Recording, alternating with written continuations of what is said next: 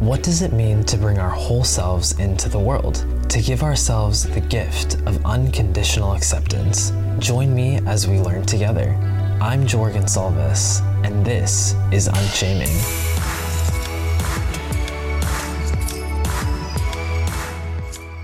Welcome to Unshaming. Here, you're free to be who you are, right where you are, and how you are. Unshaming is about representation. You'll hear the stories here, and you can see all of the original unshaming images of our interviewees on our Instagram at unshaming and at unshamingpodcast.com. This episode is my own. I asked my good friend Haley to interview me, and it's about my shame of being gay. If there's one thing I wish you could take away from season one, it's that rejection isn't a bad thing. When we unshame ourselves and put ourselves out there for who we really are, the people who reject us aren't even people we would want to spend time with anyway.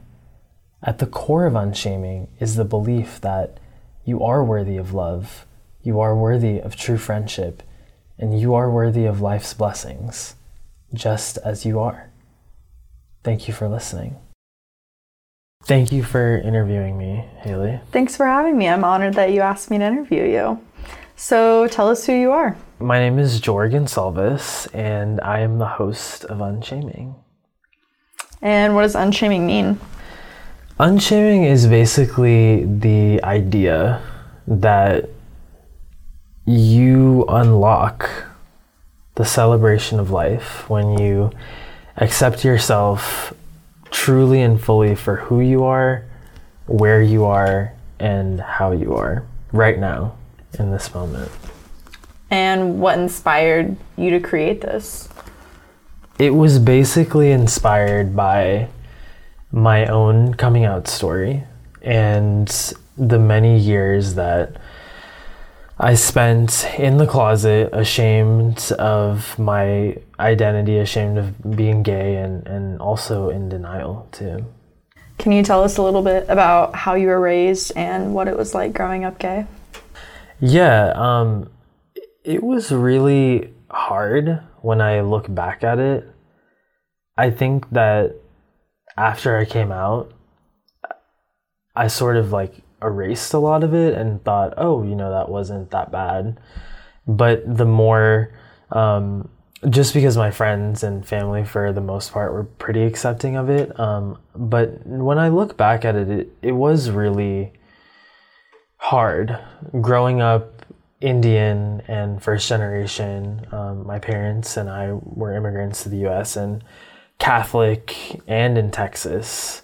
Um, there was a lot of compounded just factors of being conservative, being super traditional. You know, my earliest memories of being gay or or understanding that it wasn't okay to be gay was just always kids telling me stop acting like a girl, stop acting gay, stop talking like a girl. Um, learning in the Catholic Church that you can't get married if you're gay. I was really bullied for being gay too. And, and before I even knew it, I think kids knew that I was gay before I even knew that I was gay on the playground.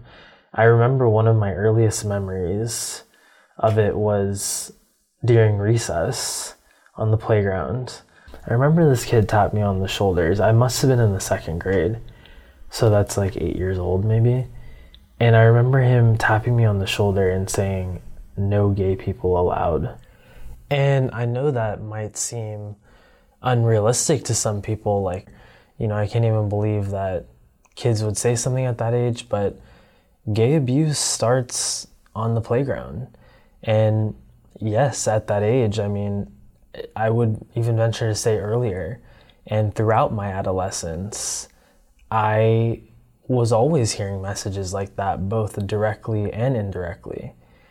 And they built this narrative in my mind that whether I was gay or I wasn't gay, I mean, I didn't know at that age, but whether I was or I wasn't, I, I had thought of it as being this disgusting, repellent, and unlovable thing.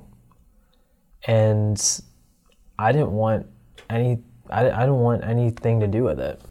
And so I spent most of my life convincing my friends and family and everyone around me that I wasn't gay. And I spent a lot of my life convincing myself that I wasn't gay. I actually went so far as to get with women when I was in college because I just wanted so badly to fit in. I wanted so badly to feel normal. And it never made sense to me because I've never wanted anything more from a woman than friendship. So even when, you know, girls would tell me they had feelings for me or I'd find out that they had feelings for me, I'd, I'd just get so awkward and I'd become avoidant toward them because um, it just it, it never i didn't even know how to compute that in my brain or my body. It just didn't make sense to me. And because i just wanted to be normal so badly um, i had gotten with girls and treated a couple of them pretty badly because of how confused i was. And i look back at that and I do feel pretty sad about that oftentimes. I think in my head, I thought that if people knew I was gay, they'd know that I was unlovable because that's really what I thought to be gay meant to be unlovable. And I think that was the biggest fear I ever had was being unlovable. And at what point was it growing up that you came out? I was a senior in college, actually. And you went to school here in New York? I did, yeah. I was, which is crazy because, you know, New York is a really accepting place, but that was just how deep my shame was. I, I did not believe that um, if I came out, people would still accept me. I was so deeply scared of that rejection. So I actually, going into my senior year of college, I had gotten this internship in San Francisco. And I remember thinking to myself, all right, I'm going across the country to San Francisco. Nobody knows me. I have to be out. You know, and at this one, I was 20 years old and so I went I went um, there, and the first two people that I told, one ended up becoming my best friend, um, who is actually working on this podcast, and then the other person ended up being uh, my first love. After that summer, I came back to school and came out to all of my friends, and they were very accepting. You know, kind of like an afterthought almost it was a little trickier with my parents. With my parents, my brother had just gotten engaged. And so the plan was we were all going to see him in Hawaii, where he lives.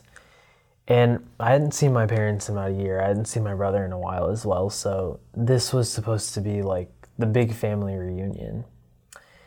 So, you know, at this point, I was in a very committed relationship for a couple months and I was I was living a double life for my parents. On the one hand, I was you know falling in love, and they had no idea. They literally had no idea, and it was really weighing on me. And I didn't know when I would see them next, and so I knew this was the time that I had to come out to them. I, I really couldn't wait any longer, and um, it, it was just so unfortunate. I I remember feeling so bad the whole time. I felt horrible that I was taking away this moment from my sister in law um, and my brother, you know, introducing us to his future wife. At the same time, I, I also felt so anxious because of the shame. You know, I just really didn't want to come out to my parents. I was so not looking forward to doing it that I I couldn't even muster up the bravery to do it the whole trip. I, I waited until the very last day before I left to do it. And I remember it was, they took it pretty hard. I, I remember they took it pretty hard. My mom was crying a lot My dad was more composed. And I remember him telling me, you know, listen, we will stand by you no matter what. I remember him asking me, this is something that typically happens to people who have been touched in some kind of way by other men like growing up. Um, or i think that might have been what he was implying and he was kind of asking like is there something you're not telling us or something you never felt comfortable telling us growing up? And i said no. You know i remember telling my mom the only way we can normalize this is if we talk about it. And i, I remember her at that point being pretty distraught and confused and just like kind of taken aback by the whole thing and, and saying like I don't know if this will really ever be normal to me. And I remember my dad saying, you know, we love you and we will support you, but be patient with us because there's no one in the family who is gay. And I remember wanting to have told him, there's no one in the family that is out in the Indian culture, at least in the Indian culture I've experienced, sexuality is a pretty big taboo. My sex education from my parents was more so around abstinence. You know, we never talked about sex and safe sex and what different forms of sex look like for different people, let alone sexuality and how fluid that could be. Um, and plus, you know, that was also compounded with being religious and having a very binary view of sexuality. And um, so I kind of felt growing up like I didn't really have the space to talk to them about that.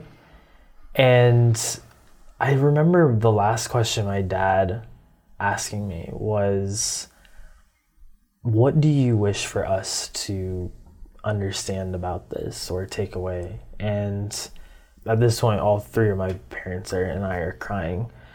Um, and I remember them sort of investigating, like what triggered this, what caused you to act this way or behave this way or become this way. And so my answer was, if there's one thing I want you to take away from this, just please understand nothing and no one made me gay. I am gay. I've always been gay. And you know, I'm a big believer that things happen in the perfect time because I don't think I would have been equipped with. I, I don't think I would have been able to articulate myself had I to have come out any earlier. The whole next day was pretty awkward. I think my parents were still in shock and like really processing the whole thing. And uh, they dropped me off at the airport and I got out of the car to say goodbye to my parents, and my dad hugged me in a way that he had never really hugged me before. It was just very, very protective. And I remember feeling teardrops on my shoulder, and before I knew it, he was sobbing. And I'd never seen my dad cry before in my life. And my mom was really crying as well. And I remember her just repeating over and over, Jordan, please take care of yourself. Please take care of yourself. Please take care of yourself. It was kind of like, you know, they were never going to see me again. And they were like grieving me in front of me. And when I think about it, perhaps they were. They were never going to see that part of me ever again. You know, the the the the boy, the son that would give them biological grandchildren with the woman he would marry in the Catholic Church. It just wasn't gonna happen. And um, I I remember just using every bit of strength in me not to completely break down in front of my parents I didn't even make it to the check-in counter. I just turned the corner so that they couldn't see me and got up against the wall and just slumped to the ground and cried for like half an hour and it was just it was a barrage of emotions all at once. It was sadness, it was relief and catharsis, it was guilt, it was everything all at once. I think, particularly being the son of two immigrant parents um, who have like sacrificed everything for me and my brother to have the best of everything, the best education, the best experiences, I always feel really sad um, when I disappoint my parents. And this was one of those moments where, you know, not only did I have to disappoint them, but I had to break their heart. And that really, really upset me. And that was the hardest thing I've ever had to do was break my parents' heart. About a month after, um, I went on this backpacking trip with my friends to India, where my parents are from. And although I didn't go with my parents, I did learn a lot about them. This was very shortly after me coming out to them, and I remember being kind of frustrated at them because, and a little bit impatient because, on the one hand, I had all my friends who accepted me so quickly after telling them. And my parents were a little bit slower, I think, with that. So I went on this trip, and it was the first time I had been to India since I was like 13. So my first time going as an adult, and I sort of saw many parts of where they grew up and how they grew up and who they grew up with. I remember having this one conversation with my cousin, and I told him I was gay, and he was I remember him saying, I'm really happy for you and I'm so proud of you. I'm just not so sure that India will be. And a lot of things happened for me in that moment. And sort of the months after when I got to process it. One was a really deep sense of empathy for my parents. It had never really dawned on me that by asking them to accept me and demanding them to accept me, I was also demanding that they unlearn everything that they've ever known growing up. It gave me a really a new sense of respect and admiration for them in the sense that we can all evolve to think of new things and accept new ideas it also gave me a really deep sense of empathy for myself. I remember thinking after that trip, the shame that I had carried on my shoulders for my whole life, it was never mine. It never belonged to me. It was my parents' shame. It was the shame of my ancestors. It was the shame of India, of the Catholic Church that I grew up in, of the American South that I grew up in. And that was so liberating for me because it made me feel like I was actually free to be who I wanted to be for the first time. Now, you said that whenever you came out in San Francisco to two people, one who ended up being one of your best friends, and then two, the person that you ended up becoming in a relationship with mm-hmm. and falling in love with what was it like being in love for the first time um, openly gay it was really quite beautiful and and um, and special actually. Um, when I think back to those first few months I I do think really fondly of them. And I remember the first time we kissed and um, I remember being like oh my god like how amazing is it to like kiss someone that you really love you know when when i was falling in love with him. And it kind of makes me a little bit emotional because i actually think that that's such a human right to be able to kiss the person you love and marry the person you love and it does hurt me that there are parts of the world and, and parts of the us that you know think that that's that's exclusive to one group of people. And I, I just disagree. I think falling in love is something that everyone has the right to do and feel and enjoy. And how was your first relationship in general? It, this is like, I think, a really important question to answer because the shame of being gay did not end when I came out, so I thought. It um, sort of just like began there, I think. It started off really great, you know, but I think I started to exhibit some pretty toxic behaviors over time. You know, it was the first time that anyone had ever touched the deepest secret I'd ever held. And I wasn't equipped with the tools to be in a healthy relationship because I was so embroiled with my own internal conflicts.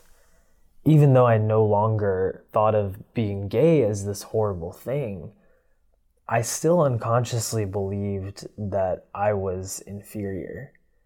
So I was always trying to prove myself. I was always trying to prove myself to him, um, to everyone else. I was like comparing myself constantly, competing against him. It was just really bad. And I had no sense of self. No one had ever validated me for being gay. I had never validated myself for who I was. And so I was always trying to find validation outside of myself for my body, for my accomplishments.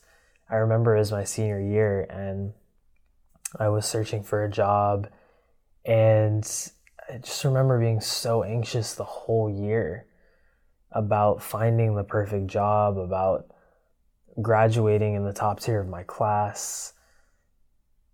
Things that, you know, aren't as important to me now were just so important to me then because that was how I validated myself.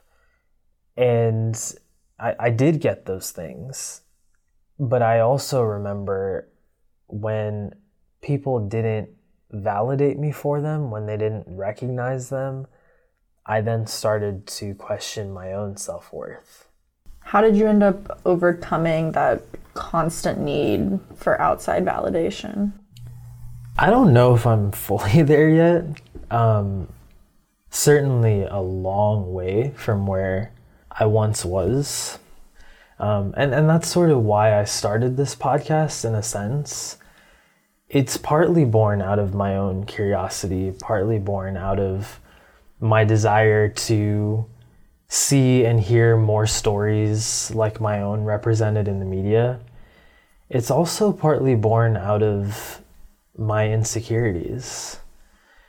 I'm also looking to find out how do people free themselves of the binding chains that external validation can have on a lot of people you know in, in other words how do i stop caring what other people think about me it's years of internalized programming right that we have to undo i think in the last couple years i've come to boil it down to probably two parts. The first, I would say, is just having a support system. Um, I don't know what I would do without being surrounded by in- the incredible friends and family that I've had the gift to be surrounded by in the last um, few years since I came out, who have constantly validated me. My my parents have like come such a far way in, in validating me for who I am and standing with me no matter what. Being surrounded by really confident gay men was incredible for me. And constantly having people uplift me and assuring and affirming what I know about myself was really important. And and the other piece has been unequivocal radical acceptance of who I am, where I am in my process of acceptance, and how I am. Why do you think the movement of unshaming is so relevant in our society right now? I- think it's something that all of us share in common. Shame is like a universal experience. All of us are ashamed of something. And a lot of times, it's undeserving shame. A lot of times, we don't deserve the shame that we unconsciously accept and carry, especially with social media and this like constant pressure to be perfect all the time, to have the perfect angles taken of you, the perfect lighting, the perfect skin, the perfect lifestyle. It's exhausting and it's just not real. And and that's why I think it's so relevant because I think people are starting to crave community where we can talk about that kind of stuff. It's exhausting to be someone you're not 24 7. And what I hope that Unshaming does is create a forum for people to talk about what's not so perfect about them that makes them perfect right now where they are. What are you excited to show everyone with this podcast? A couple different things. So, the first thing that I'm excited to show people is the stories. We worked really hard to put together seven different stories this season. So, I've interviewed the seven different people. We also created photo shoots for each person on the show.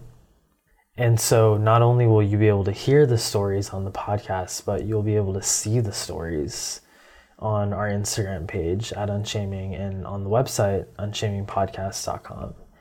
And it was really important for us to do not only the interviews and but also the photo shoots because this idea of representation is just so important to me. I really do think that growing up, if there was a gay Indian man that I saw living boldly and proudly, I would have been more encouraged earlier on to accept my identity. I think my loved ones would have been more encouraged earlier on to accept my identity because it would have just been normalized.